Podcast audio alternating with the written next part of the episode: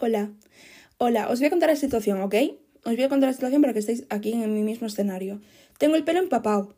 Empapado. Acabo de salir de la ducha hace dos segundos. Dos segundos, ¿eh?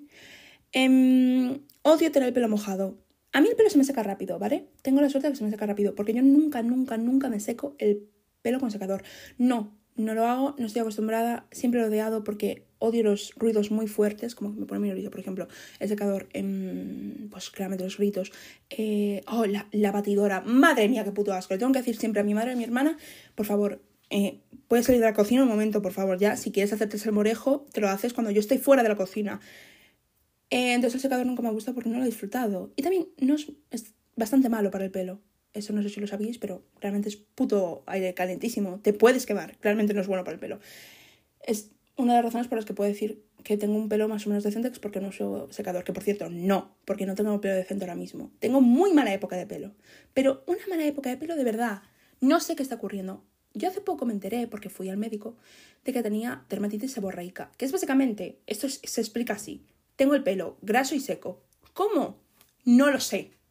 No tengo ni idea de cómo va eso. Lo he buscado, pero no lo he entendido. Tengo el pelo graso y seco a la vez. Mmm, putadón. Yo toda mi vida he pensado que lo tenía graso. Vale, pues ahora lo tengo también seco. Eh, y tengo caspa. Es decir, es horrible, es horrible. Me dieron un buen champú ahí como farmacéutico, pero se me acabó. Y claramente no lo puedo comprar yo sin receta porque cuesta literalmente un riñón, ¿vale? Entonces no puedo comprarlo yo.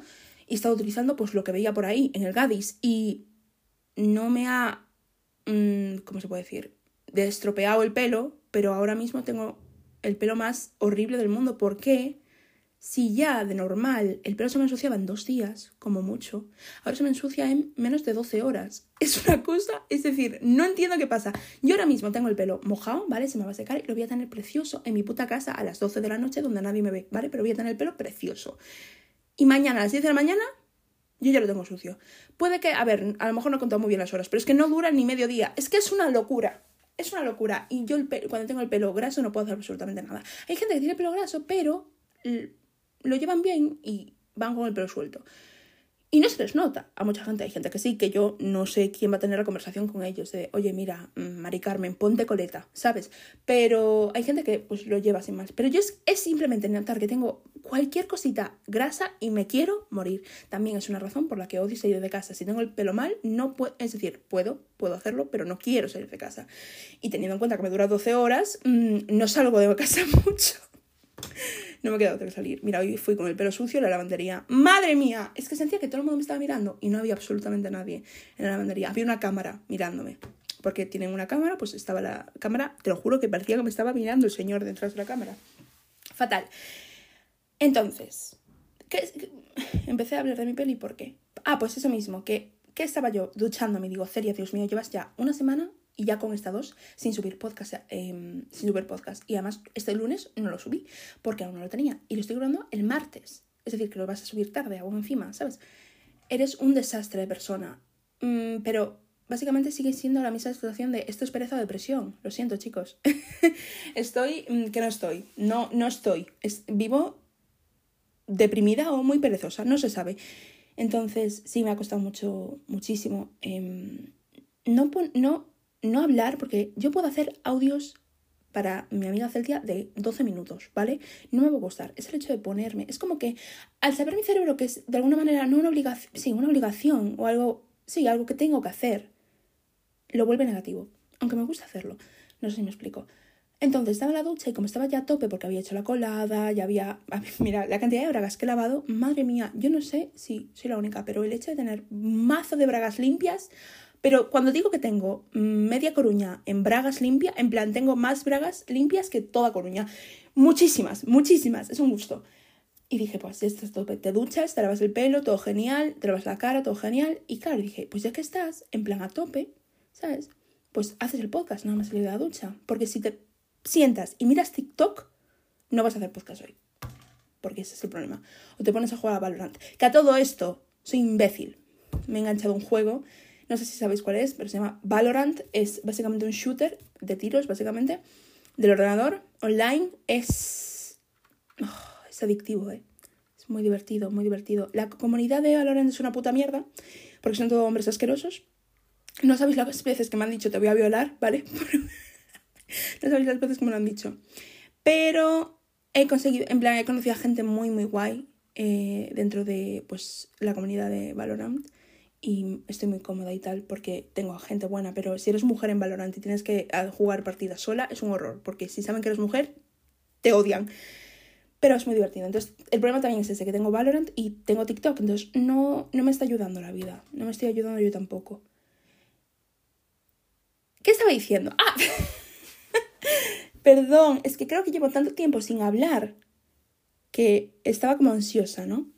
Estaba ansiosa, creo que podría estar 30 minutos hablando de mi pelo y de la ducha y de mi semana, pero no lo voy a hacer porque tengo como un tema ya metido en la cabeza que me apetece mucho comentar, que básicamente va a ser hablar de mi vida y ya si tal comentar el tema que quiero comentar, pero es que tiene mucho más que ver con yo contándoos mm, mis dramas. El tema de hoy básicamente es las carreras, mm, cambiarse de carrera. ¿Qué estudio? ¿Me gusta lo que estoy estudiando? Mm, ¿Qué estoy haciendo con mi vida? ¿Eh? ¿Qué estoy haciendo con mi vida? Esos son básicamente los pensamientos de este, este podcast. Voy a hablar de eso, de cuando estás en una carrera y dices, ¿qué cojones estoy haciendo aquí? No tiene sentido. No sé qué estoy haciendo aquí. No tiene sentido. ¿Por qué he decidido? ¿Por qué? Por mi propio pie he decidido que voy a estudiar esto. Y aún encima lo estoy pagando. Eso es el tema de hoy. Pero primero, como siempre, voy a hablar un poco de mi pasado y de mi experiencia con esa puta mierda, ¿ok? Bien. Vamos a pensar en Celia en un cuarto de la ESO, ¿ok? No sé si soy la única, pero yo nunca me veía a mí misma fuera del instituto, ¿vale? El instituto dura muchísimos años, muchísimos. Y además le sumas el colegio y son, es que es media vida. Lo siento por decirlo así, pero es media puta vida. Entonces, parece que tu vida nunca va a salir de ese recinto. Como que no te yo nunca me lo imaginé. Y sobre todo siempre pensé, Dios mío, voy a cerrar este portátil porque hay una lucecita que me está poniendo los nervios. Ok. Siempre pensé que mm, mi vida seguiría igual, solo que estudiaría algo que realmente me apetecía. Ese era, esa era como mi manera de verlo. Y no lo fue, claramente no lo fue. Spoiler. Em, pero sobre todo, yo creo que hay una cosa que no me gustó nada cuando empecé cuarto de ESO y sobre todo cuando empecé tercero, que es, de pronto tenías que elegir.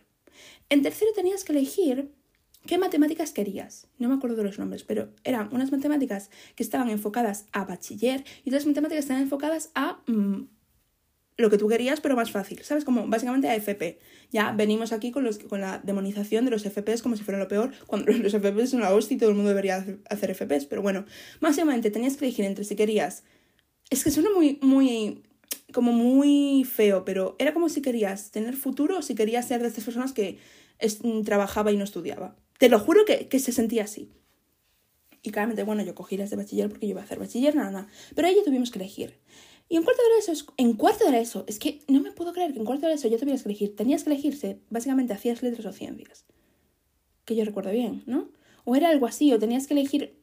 Era, en cuarto de eso fue cuando decidías sí o sí qué tenías que hacer realmente espero no estar equivocándome, pero yo siento como, sí, sí, si eran letras o ciencias, claro, sí, sí, sí, tú elegías. Entonces ya tenéis que elegir.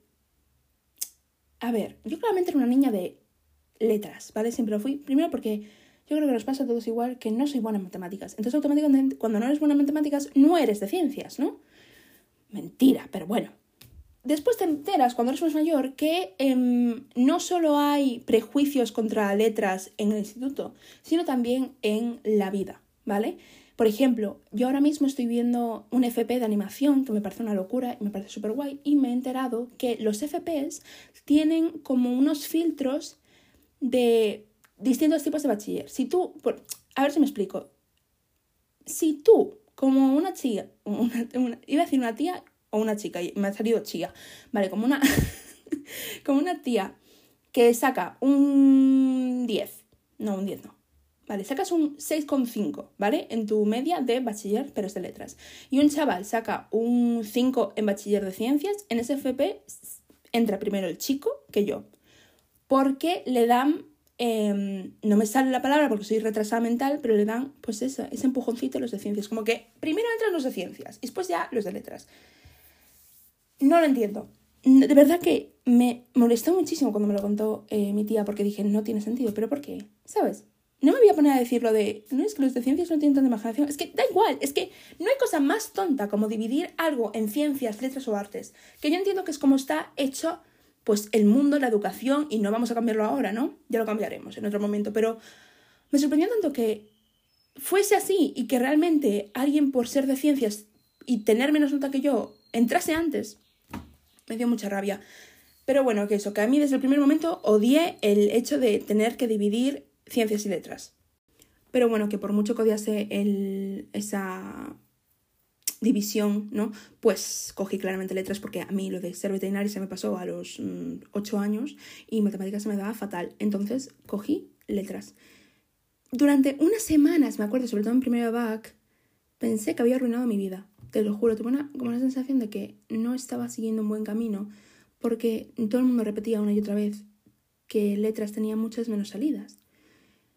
Y hay que ser realistas, sí, claramente tiene menos salidas. Eh, hay, de pronto te llegas al mundo real y la mayoría de las de las mierdas, ¿vale? Todo el mundo te pide ser de ciencias, ¿vale? Incluso un puto FP de animación te lo pide. Entonces, mm, lo que hay que hacer es no, parar, no pararse a pensarlo. Porque realmente si vas a estudiar algo por las salidas, es respetable, voy a hablar de esto después, pero en mi caso no me parece la mejor, el mejor pensamiento. Pero es que justo es de lo que vamos a hablar hoy, de pensar eh, de por qué escoger una carrera, por qué, te has, por qué has escogido esa carrera, por las salidas, porque te apetece, porque es tu pasión. La cosa es que yo a mi alrededor veía gente que tenía clarísimo lo que iba a estudiar que estaban apasionados por algo, en plan, sobre todo la gente que iba a estudiar medicina, no sé por qué, eran de las personas más apasionadas del mundo. Tenía una niña que no paraba de repetirlo, en plan, yo voy a estudiar medicina, yo voy a estudiar medicina, era una inaguantable, es decir, yo dije, joder, es decir, por favor, nunca seas mi médico, una pesada, pero bueno, em, no sé muy bien qué, de qué, es, qué está haciendo ahora, ¿no? Pero espero que esté haciendo, no sé, medicina, espero que le vaya bien, porque era una puta pesada, pero no era mala niña. Em, ¿De qué hablaba? Sí, que todo el mundo lo tenía muy pensado todo, como que sabían perfectamente cómo iba a ser su futuro y mientras estaba yo que no me podía no podía pensar en un futuro fuera del instituto. No podía, es decir, no no podía. No sabía ni cómo era la universidad, ni cómo era la vida de adulto, no tenía ni idea, no sabía cómo era la universidad sin tener que ir al instituto, no lo sabía. Pero bueno, como así idealizando las profesiones como las idealizaba, pues dije, pues profesora, ¿sabes? En plan, quiero ser profesora, me apetece ser profesora, me parece genial ser profesora. Durante unos años también dije, bueno, unos años, unos meses, también dije, venga, me hago abogada, pero simplemente por el hecho de que mm, derecho es, no sé, la cosa que más feliz le hace a los padres. No sé, a mi madre le hizo muy feliz. Y me acuerdo que segunda back pensaba que lo iba a repetir, y cuando de pronto parecía que no lo podía repetir porque había pasado el COVID iba a probar sí o sí, mi madre me dijo, joder, ya que lo apruebas, haz derecho. Y yo como, vale. Me acuerdo que lo dije en plan, ok. Y estuve como meses completamente segura que iba a estudiar Derecho. Y cuando más se acercaba a selectividad, y me acuerdo que había un cumple, no sé quién era el cumple, y estábamos en la crepería. Y se llama crepería, no sé. Y estábamos todos hablando de lo que íbamos a hacer después de la selectividad, y yo hablé de que iba a hacer Derecho. Y todo el mundo se quedó como mirándome en plan, mmm, ¿por qué? ¿Por qué, Celia? Y me recuerdo estar diciendo así, porque mi madre dice que Mm, se me da muy bien hablar. Qué vergüenza. Se te da muy bien hablar, chica. ¿Qué cojones? ¿Por qué se da muy bien hablar vas a estudiar Derecho? ¿Qué tontería es esa? No, claro que no. ¿Dónde te estás metiendo? Y claro, fueron sinceros, me dijeron, a ver, Celia, yo creo que no sabes la, lo difícil que es la carrera. Que claramente me estaban llamando tonta, pero no me, está, me estaban diciendo, no, no es lo que crees, no es lo que crees. Y de pronto me di cuenta que yo no quería estudiar Derecho, que estaba cogiéndolo por coger. Es que ahora mirando desde atrás, ¿yo qué cojones haría en Derecho? Es que yo no haría absolutamente nada. Gastar dinero. Gastaría mucho dinero en una carrera que no, no aprobaría. Entonces, nada. Mmm, dije, pues, ¿qué es algo que tiene un poco que ver conmigo? Que yo quiero una carrera que me, que me ayude a la gente. Quiero una profesión que ayude a la gente de cualquier manera, pero que tenga que ver con el público, que me gusta mucho el contacto, ¿no? Y salió trabajo social. Y dije, oh, trabajo social. Y estuve durante, como se lo dijo a mi madre, se lo conté, me re... a ver, no le hizo mucha gracia tampoco, pero tampoco, es decir, no me, no me desederó. Nunca haría eso, pero dijo, mm, ok, vale. Pensó que, realmente lo que me dijo es, mm, es, lo has decidido en que mm, dos semanas, y yo sí. Pero bueno, mire todo, había trabajo social en Santiago, pero es privada, tiene mucho sentido, claro, trabajo social privado. Em, y en Ourense había uno público, Y dije, vale, pues está. Hice un presupuesto para ver si me podría, mi madre me podía ayudar con algunos gastos. Yo tengo suerte que tengo pensión, ¿no? Entonces tenía la pensión de mi padre. Entonces, como que hice un presupuesto enorme con mi hermana, todo salía, las cuentas dieron. Además, no había nota de corte, entonces entraba sí o sí. Todo estaba listo para que yo entrase en trabajo social. Es verdad que yo no lo había pensado mucho, pero era trabajo social. Es decir, ¿cómo no me va a gustar el trabajo social si soy una persona, pues, social? No, pero soy una persona como que eso le atrae. Y de pronto fue selectividad ya conté que yo de selectividad no lo hice bien, pero aprobé porque claramente selectividad no es difícil. No es difícil aprobar. Después sacar un 10 es otra cosa, pero saqué un 6,5. Y pasó de no haber nota de corte en trabajo social a haber un 7,5. Entonces, claro, no entré. Donde sí que entré fue en filología inglesa. Y yo es verdad que toda mi vida había pensado, a ver, yo quiero ser profesora, es decir, toda mi vida, mi vida de persona con más cerebro que mm, una niña de 8 años, ¿vale? cuando ya empecé a entrar en letras, ya tenía claro que a mí me gustaba el inglés y me gustaba ser profesora, y siempre lo dije. Pero se fue cambiando, pues fue cambiando porque pues, tu manera de pensar y tus, pues, de alguna manera, mm, ¿cómo se dice?, aspiraciones cambian. Pues yo, de pronto, cuando me vi entrando en filología inglesa, había, estaba, claramente estaba la, la cosa de que podía hacer primer año de trabajo social por la UNED y meterme en trabajo social. Pero no sé, algo me dijo, métete en filología inglesa, porque es algo, no es algo nuevo. Tú te, has apuntado también a filología inglesa, lo has puesto entre las, las carreras porque sabías que también te gustaba. Entonces hazlo. Entré en filología inglesa, la de la UDC, por un momento me olvidé. Y a ver, es que ¿Cómo, ¿Cómo, cuento mi experiencia de la UDC con filología inglesa sin hablar de gente? ¿Cómo? ¿Cómo, hago esto? ¿Cómo hablo de mm, la UDC sin meter mierda? A ver, yo no tengo nada, nada en contra de la carrera de filología inglesa. Em, a ver, hay algunos profesores que dices, ¿qué hacéis aquí? La cosa es que la universidad no es absolutamente nada como te la pintan las películas americanas. Que yo de verdad sé que no es realista pensar que las putas películas americanas son un retrato idéntico de las universidades públicas españolas. Pero tenía en mente como esa, mm, no sé, como... Tenía otra imagen de las universidades. Pero es que también entré en medio del COVID de la universidad. Había mascarillas, había distancia, era horrible. Entonces fue una experiencia muy aislada, ¿sabes? No puedo dar, es decir, creo que mi opinión en esto y en el primer año no tiene nada que ver con nadie porque esto nos pasó a los de 2002 y a los de 2003 y ya está. A los de 2004 no les va a ocurrir y menos mal. Así que tampoco voy a hablar mucho de esa experiencia porque eso es algo tan... es muy individual, es algo tan puntual. ¿Sabes? Lo de la pandemia fue, pues espero que puntual, ¿no? Entonces no voy a hablar de, ay, era horrible, porque claramente era horrible, pero ya está, ya no es horrible. Pero sí es verdad que pensaba que los profesores serían más pasionales con su trabajo y es mentira, es más, eran menos aún. La cosa es que no me hace... Es que voy a resumirlo, ¿vale? El primer año fue un año más o menos decente. Sobre todo el primer cuatrimestre. Pero, ¿sabes qué ocurre cuando empiezas la universidad? Que todo está en tu mano. Tú decides si vas a clase. Tú decides si haces apuntes de esto. Tú decides, lo decides todo tú porque eres un adulto ya, ¿vale? no caló bien. Eso no caló bien. A mí no me caló bien. Mira que yo soy una persona, de verdad, no soy una niña a la que tengas que coger la mano para hacer todo. Yo he sido bastante independiente, ¿vale?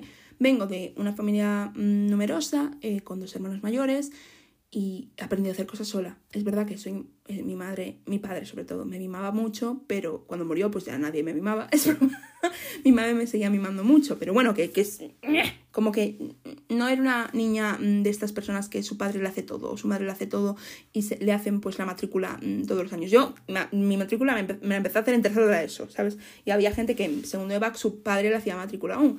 Respetable, pero yo, mi madre en la vida, vamos. Además, todo esto le sumas que yo ya tenía mi propio dinero por la pensión, entonces había cosas que mi madre ya pues dijo, esto te lo pagas tú, por ejemplo. Y eso fue un, un, un tortazo, pero un tortazo pues claramente que se veía venir. Si tienes tu propio dinero, pues tienes que pagarte tus propias cosas. Solo que es, pasé de 0 a 100, ¿vale? Pasé de estar en, el instituto y básicamente todo, todo era un poco masticado, ¿vale? A todo depende de ti tú eres la que decide qué vas a hacer. Cómo vas a tú decidir cómo va a ser tu horario. A ver, sí que tienes que ir a clase, ¿no? Tu horario te lo dicen, pero tú eres la que decides si tu horario es así o no vas, ¿sabes? Y mm, a esto le sumas que filología inglesa de inglés tiene poco. tiene, es decir, los dos primeros años de filología inglesa son filología en general. Entonces, las materias eh, las tienen todos por igual. Tienes mm, gallego, tienes eh, español y tienes un poquito de inglés, ¿vale? Tienes como dos asignaturas de inglés. A mí el gallego nunca se me ha dado bien, nunca se me ha dado bien. Y el castellano, sintaxis se me dio siempre muy bien y por eso aprobé sintaxis, pero mm, literatura no me interesaba muchísimo.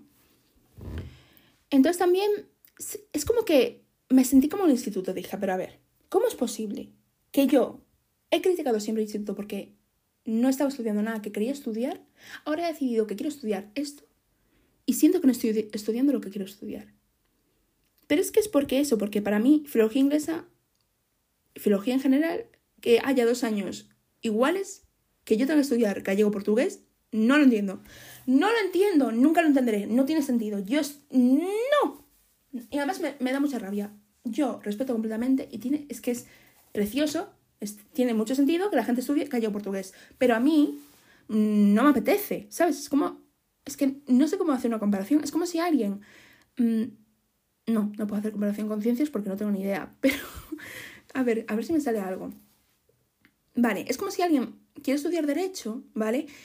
Y deciden que ADE y Derecho, como hay también un doble grado, van a tener las mismas asignaturas durante dos años. Y alguien de Derecho, que básicamente muchos son de letras, tiene que estudiar. Mm, matemáticas, álgebra, por alguna razón que no entiendo. Es un poco la situación, como que dices, ¿qué hago yo estudiando esto? Para mí, estos dos años fueron, ¿qué cojones hago yo estudiando esto? Sobre todo una asignatura que era TICS, ¿vale? No es la única carrera que tiene TICS, mm, sigo sin entenderlo. Cuando pensáis en TICS, ¿vale? Pensáis en, mm, yo qué sé, pues TICS del instituto, ¿qué, ¿qué hacíamos en TICS del instituto? Blogs, ¿vale? No, no, no, no, no, es una locura, eran plan bases de datos y tenías que tuve que volver a aprender cómo se dividía sin calculadora, en plan en cajitas. ¿Sabéis lo complicado que es? ¿Sabéis lo complicado que es? no tiene sentido. Es complicadísimo. No tiene sentido. No sé cómo lo hacía de pequeña. Es como que había asignaturas que decía, ¿qué? ¿Qué? ¿Por qué están aquí? Es que sí, y lo peor es que te quitan el dinero. Son asignaturas que te cuestan muchísimo dinero y están aquí y podían ser, podían, si quitan todas las asignaturas que no tienen sentido, serían cinco asignaturas. Pero no, meten 12 y te cobran todas.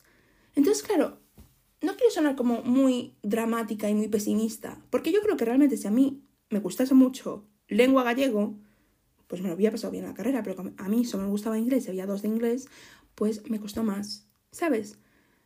Y también estaba la otra cosa que yo decía, realmente me gusta esta carrera, realmente no me gusta inglés, pero realmente quiero estar estudiando esto. Eso me pasó por la cabeza desde el primer día. Yo estaba el primer día viendo la, la diapositiva que nos estaban poniendo en gallego y pensé, ¿qué hago aquí? ¿Sabes? Pero este se hacía mucho el chiste con mis amigas, siempre lo hacíamos mucho en plan, ay Dios mío, ¿qué hacemos aquí? Jaja, ¿qué hacemos aquí? Dios mío, qué ganas de dejar la carrera. Siempre se hace esa, esa coña, muchísimo.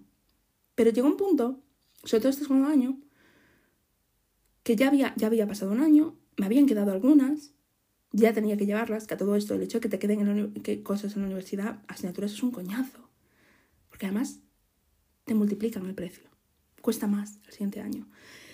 Eso a mí me parece denunciable. Me parece denunciable. No tiene sentido. Perdón por el golpe. No me es que no. Mm, mm, mm, no tiene sentido. Están diciéndole a los jóvenes que muchos no tienen trabajo porque somos eh, niños. oye, mira, si suspendes esta por X razones, el próximo año te va a costar el doble. y si la suspendes otra vez, el triple. Tú verás. Pues no sé, a lo mejor me suicido y después te sorprendes, ¿sabes? No, no, no, no, no. Me. Bastante mal, bastante mal. Y en el segundo cuatrimestre más de lo mismo. Básicamente lo que me ocurrió es que yo perdí toda la motivación que tenía. La motivación que tenía en el instituto era no repetir. No repetir y salir de ahí. Básicamente era el objetivo. Pero cuando estás ya siendo una adulta y no sabes muy bien qué quieres en la vida y suena de verdad, sé que suena muy en plan película mm, de adolescentes asquerosos, en plan, no sé qué quiero hacer en la vida, pero tengo privilegios y tengo dinero y puedo decidirlo. No, la cosa es esa. Cuando no tienes tampoco mucha oportunidad económica, porque el dinero ayuda muchísimo a la hora de hacer cualquier cosa, sobre todo si eres adolescente, estudiar donde te puto apetezca, donde... Es que yo era la primera en decir que el dinero no da la felicidad y ahora soy la primera en decir que sí que lo da. Suena muy, muy, muy, muy, muy materialista, pero viniendo de una persona de familia obrera, el que diga que no da la felicidad es un puto burgués de mierda. Claramente da la felicidad. Da muchísimas cosas el dinero. Da muchísimas, muchísimas cosas. Y una de ellas es poder elegir qué quieres estudiar sin pararte a pensar si puedes o no permitírtelo. Y ahí estaba yo. Pues claramente había cosas que no me podía permitir porque no había sacado una nota decente. Y después había cosas que no podía, no podía pagarlas. Simplemente no podía pagarlas. Entonces, claro, estaba como un poco estancada, ¿no? En plan, vale, estoy estudiando esto y sé que el futuro de esta carrera me gusta, pero para llegar a ser profesora y para llegar a ser funcionaria, van a tener que pasar un montón de años. Y si ya me está costando ahora, no el hecho de estudiar, no el hecho de ponerme a hacer un trabajo, el hecho de disfrutar lo que estoy haciendo o verle algún sentido a esto, ¿cómo voy a llegar al final? ¿Sabes? Como que había una parte de mí que decía, quiero dejarlo, quiero dejarlo, pero claro, había una, eh, claramente la parte como racional decía, no tiene sentido.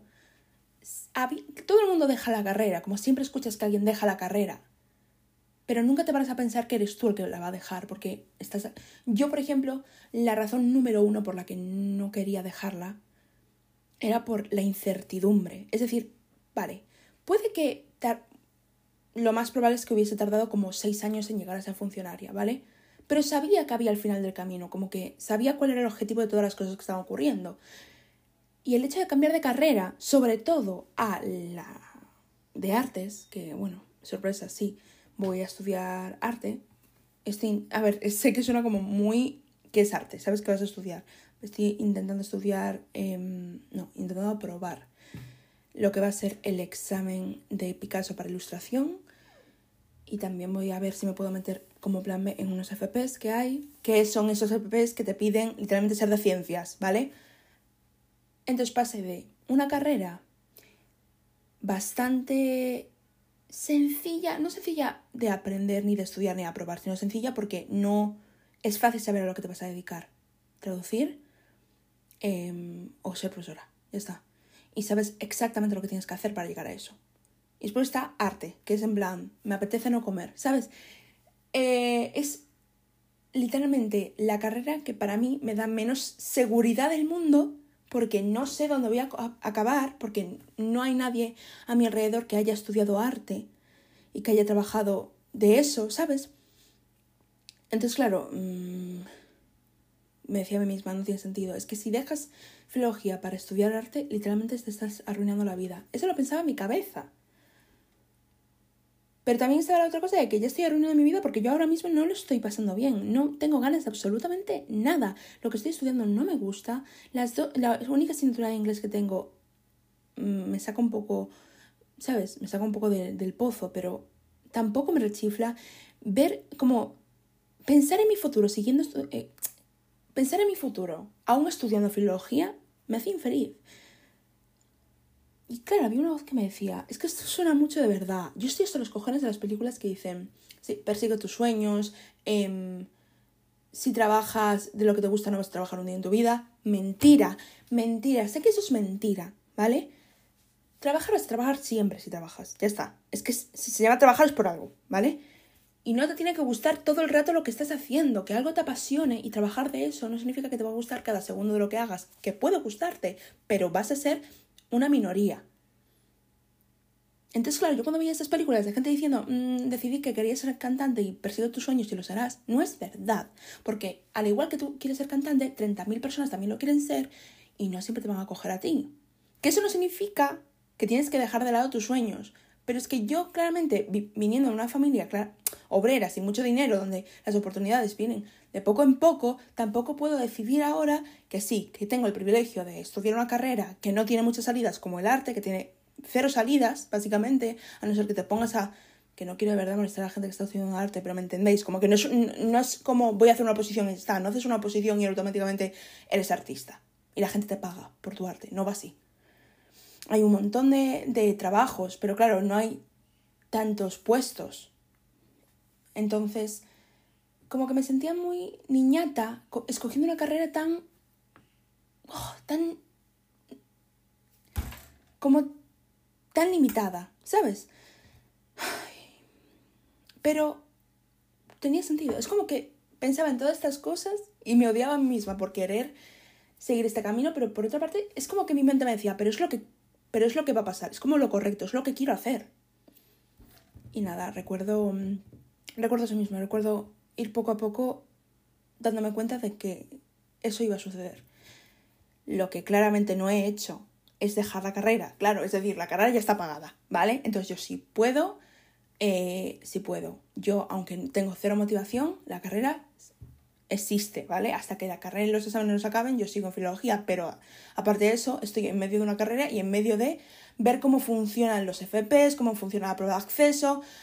Al parecer en la prueba de acceso mm, no te dicen lo que tienes que estudiarte, ya lo sabrás tú, entonces ahora tengo que ver dónde hay libros, es decir, qué libros tengo que leer, la bibliografía. Tuve que ir a... Menos mal que tengo una tía alucinante que trabaja en... ¿Cómo se llama? Trabaja en el centro municipal de... Esto os lo voy a recomendar. Trabaja en... Hay un centro municipal en la Ciudad Vieja y tú, como estudiante, te imaginas, persona que no tiene ni idea de qué va a hacer con su vida, ¿vale? Pues tú entras ahí pides una cita y dices básicamente eso. No tengo ni idea de qué hacer con mi vida. Necesito información sobre cosas. Y te las dan. Y tú tienes una cita ahí y te dicen, mira, hay estos FPs, tú para meternos... Es, bueno, buenísimo. Coruña es muy buena. Es muy, son, la gente es muy maja y hay de todo. Entonces, centro principal, eh, Ciudad Vieja. Buenísimo. Si no tenéis ni idea de qué hacer con vuestra vida o no sabéis cómo va esta prueba de acceso o no sabéis cómo va este FP, vais ahí. Y yo fui ahí y me ayudó mucho y ahora estoy pues un poco mm, esperando a que empiecen un poco los trámites, las solicitudes y todo. Pero lo he decidido, es como que ya está decidido, ¿no? Em, se lo conté a mi madre. Eh, estuve esperando durante dos meses porque lo que no quería hacer era irle a mi madre con el cuento de me voy a cambiar además a arte y no tengo ningún plan B. Entonces primero, primero me, informé cómo va esto, cómo es el acceso, cuándo es, cuándo son los, los, las fechas, en plan B cuál es, qué FPs hay, nada, Y, pero estaba como muy nerviosa, como que me sentía, además sentía que estaba mintiendo, porque claro, es una, yo siempre le cuento todo a mi madre, entonces algo tan importante como el hecho de cambiarse de carrera, el estar escondiéndolo, buf, no me gustaba nada, no me gustaba nada. Al final se lo conté, eh, fue muy, mi madre es muy buena, además mi madre ya me había dicho, durante, me acuerdo, es que me acuerdo perfectamente, el segundo año a mí me quedaron bastantes y la matrícula era mucho más cara. Y me acuerdo tener que pedirle a mi madre que me ayudase porque yo siempre me pago la matrícula con mi propio dinero, pero tuve que pedir ayuda porque no me daba. Eh, después se lo pagué ¿eh? de nuevo, ¿sabes? Estuve, estuve en deuda con mi madre dentro de unos meses, ¿vale? Y me ayudó y tal. Justo el día que lo pagamos, estaba con mi madre en, la habitación y me dice, ¿y tú no querrías estudiar, estudiar una carrera de diseño o de, ¿sabes? De pintar, me dijo, de pintar, ¿sabes? Y yo me quedé así no me sorprende que mi... Bueno, sí que me sorprendió que mi madre lo dijese, ¿vale? Es verdad que mi madre es muy artista, hace un montón de cosas. Eh, hace unos años empezó a hacer teatro, a hacer tai chi. Mi madre es literalmente la diosa del arte. Le encantan todas las cosas que tengan que ver con eso. Por otra parte tengo a mi hermano, que es Ramiro Dreira, que medio Coruña lo conoce porque toca, toca en la calle desde que tiene, mmm, ¿cuántos? 16 años y es artista, es músico y canta genial. Entonces como que el arte ha estado siempre en mi casa, pero nadie nunca ha cogido como carrera profesional el arte. Entonces me sorprendió, pero fue muy agradable cuando me lo dijo, pero también fue en plan, acabo de pagar 300 euros. Estoy ya metida, ¿sabes? Y me acuerdo de decírselo riéndome. Pero yo estuve durante unos meses autoengañándome a mí misma y engañando a mi madre diciéndole que no, que yo estaba segurísima que quería estudiar filología inglesa. Mentira cochina. Mentira cochina. Era yo autoengañándome y diciéndome, no puedes estudiar arte porque no vas a saber qué hay al final del, camino. Y aquí sí que lo sabes. Aquí sabes que después de cuatro años tienes que hacer una oposición y después, si lo apruebas, ya está. Eso es, la verdad, eso es muy cómodo. Es muy cómodo saber que. Saber exactamente lo que tienes que hacer. Tienes que aprobar, tienes que aprobar, tienes que aprobar y tienes que aprobar la oposición. Y ya está. Tienes mucho dinero. Y es verdad, es, es muy cómodo es comodísimo. Yo creo que la comodidad de no tener, de no sentir incertidumbre en ningún punto de tu vida es un privilegio. Y yo he decidido que no quiero ese privilegio. y yo he decidido que me apetece pasarlo mal, pero a la vez pasarlo bien. Entonces estoy un poco en esas. He tenido un bloqueo artístico bastante grande estos últimos dos semanas por todo eso de la pereza de depresión que uno se sabe. Y cada día me cuesta mucho más plasmar en papel mis sentimientos, pero es porque ni yo misma los entiendo. Entonces eso también me hace sentirme como que no, no soy un artista de verdad. Pero yo creo que todo el mundo es artista, así que artista a lo mejor es una palabra muy grande, pero bueno, es arte al fin y al cabo, así que... no sé, no sé. Em, me sienta bien haberlo contado, porque no sé si soy la única que a lo mejor piensa esto en plan... No, sin duda no soy la única. Hay un montón de gente yo creo que está en su carrera por el hecho de que... No, ni ellos mismos a lo mejor lo han... ¿Cómo se digo? Mm, descrito en palabras. Como que no le han puesto palabras a lo que sienten, pero yo creo que es eso mismo, que la seguridad que te da saber exactamente lo que tienes que hacer a cada momento es inigualable a no saber qué hacer. Porque la incertidumbre te da inseguridad y nadie quiere estar inseguro. ¿Cuál sería mi consejo para la gente que está pasando por este momento de no sé si me gusta lo que estudio, no lo sé, no sé si quiero cambiarme una carrera, pues por ejemplo como artes, no sé si necesito, es decir, y el apoyo de mis familiares, no sé cómo va. Mi opinión, no quiero sonar como una gilipollas que dice, sigue tus sueños, porque no es tan fácil, ¿vale? Mm, a veces seguir tus sueños no es lo que debes hacer. Primero tienes que poner una base de, este es mi plan A, mi plan B, y ya veremos, ¿sabes? Pero creo que para mí una cosa más importante es el apoyo, en plan, ¿cómo se dice? Que estén de acuerdo o no la gente o que mm, reaccionen de una manera negativa a lo que tú vayas a estudiar es lo que menos te tiene que importar. Porque no tiene nada que ver con ellos. Nada que ver con ellos. Tienes toda la vida por delante, toda la vida por delante, y puedes fallar 35 veces y volver para atrás y decir que vas a estudiar lo mismo. Una y otra vez, o vas a ir a la carrera que dejaste hace tres años. Da igual. Da igual. Hay tiempo. Eh, eso creo que es mi... Como persona joven que siempre está pensando que no tiene tiempo, que está malgastando su tiempo, hay tiempo. Es verdad que solo hay una vida, bla, bla, bla, lo que tú quieras. Muy bien, vale, sí. Eh, pero hay tiempo. Y hay tiempo para fallar, y hay tiempo para elegir mal, y hay tiempo para volver a donde estabas. Y no es fracasar. No estás fracasando. Entonces, ¿qué opina tu madre de que te vayas a estudiar, mm, yo qué sé, escultura, ¿sabes? ¿Opina que es una pérdida de tiempo? Pues que opine lo que quiera. ¿Vale? La cosa es que si ella es la que te ayuda a pagarlo, ahí hay que tener una conversación pues interesante. Oye, mira, sé que no te gusta esto, pero no tengo el dinero ahora mismo, por favor ayúdame, es algo que me, me apasiona de verdad. Y si no, también será cosa de, pues voy a tener que trabajar y pagármelo. Que suena muy fácil, ¿sabes? Suena en plan, ah, pues me pongo a trabajar, pero es un coñazo.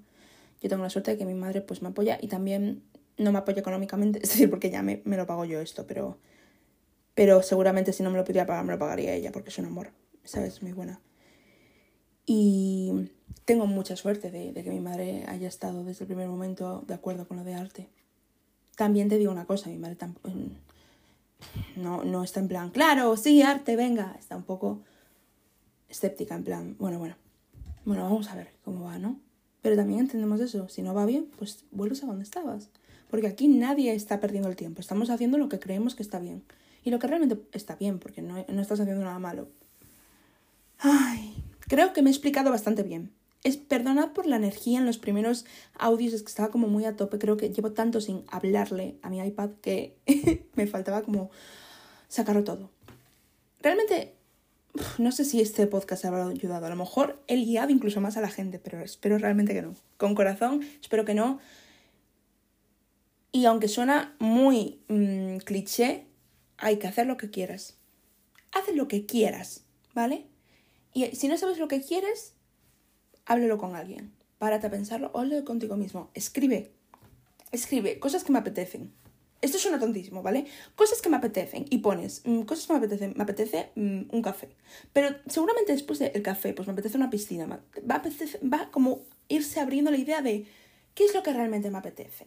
Me apetece pintar, me apetece enseñar, me apetece curar, me apetece... En el fondo siempre está la respuesta. Poco más.